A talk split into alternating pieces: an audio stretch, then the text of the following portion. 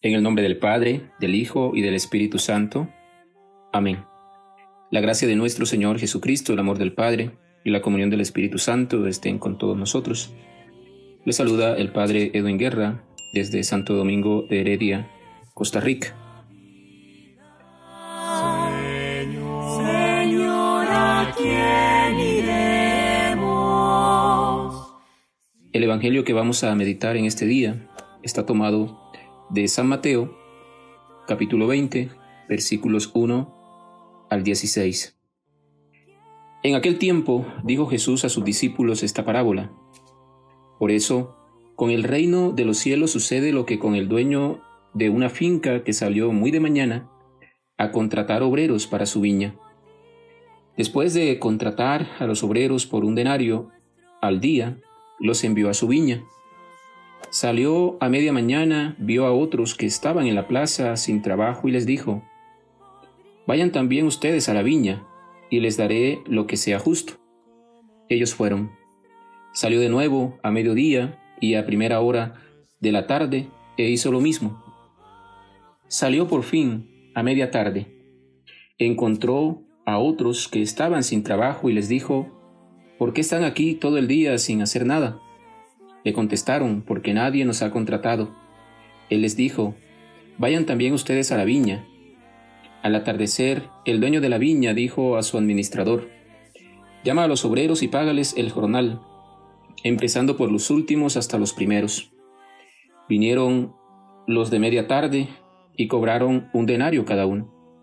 Cuando llegaron los primeros pensaban que cobrarían más, pero también ellos cobraron un denario cada uno. Al recibirlo se quejaban del dueño, diciendo, estos últimos han trabajado solo un rato y les han pagado igual que a nosotros, que hemos soportado el peso del día y del calor. Pero él respondió a uno de ellos, Amigo, no te hago ninguna injusticia.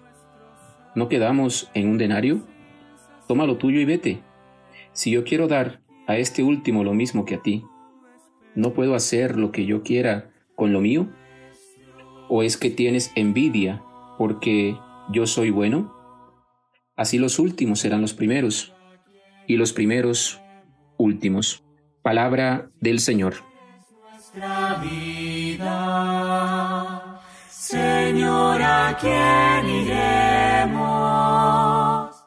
Quiero compartir con ustedes, hermanos y hermanas, cuatro elementos que yo considero la parábola de hoy de los trabajadores de la viña nos está proponiendo. Primero, de ellos comprender la viña.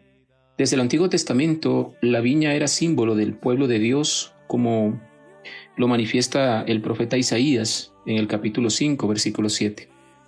En el Nuevo Testamento se convirtió en figura del nuevo pueblo de Dios, es decir, el pueblo comprometido con Jesús y con su proyecto. El pueblo de Dios se convirtió en el lugar del trabajo y de la justicia.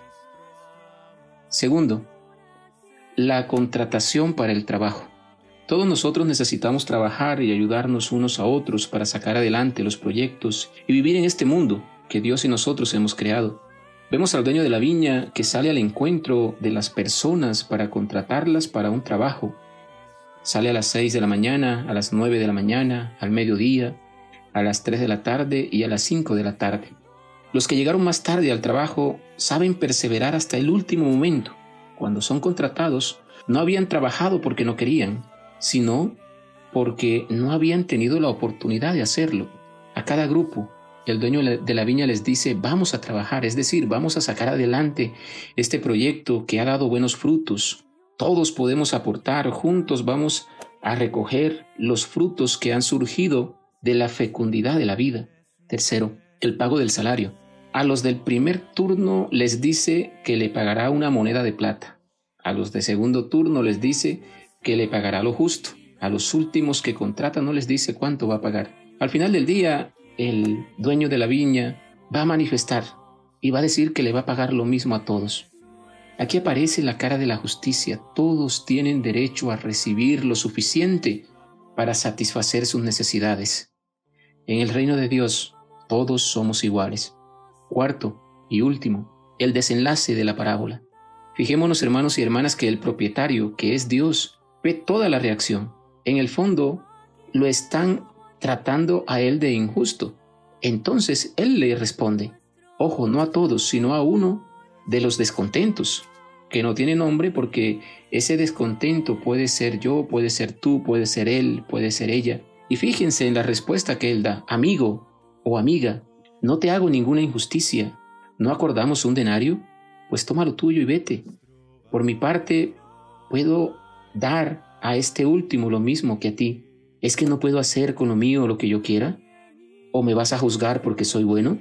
Hermanos y hermanas, los celos, la envidia, es el arma de todos aquellos que viven en la competencia de la desigualdad. La parábola nos enseña a ver a ese Dios que es generoso con nosotros y esa generosidad de nuestro Padre no se puede contabilizar, solo se puede sentir y aceptar con gratitud. Que la gracia de Dios nos bendiga, que la gracia de Dios nos acompañe. En el nombre del Padre, del Hijo y del Espíritu Santo. Amén. Feliz miércoles para todos.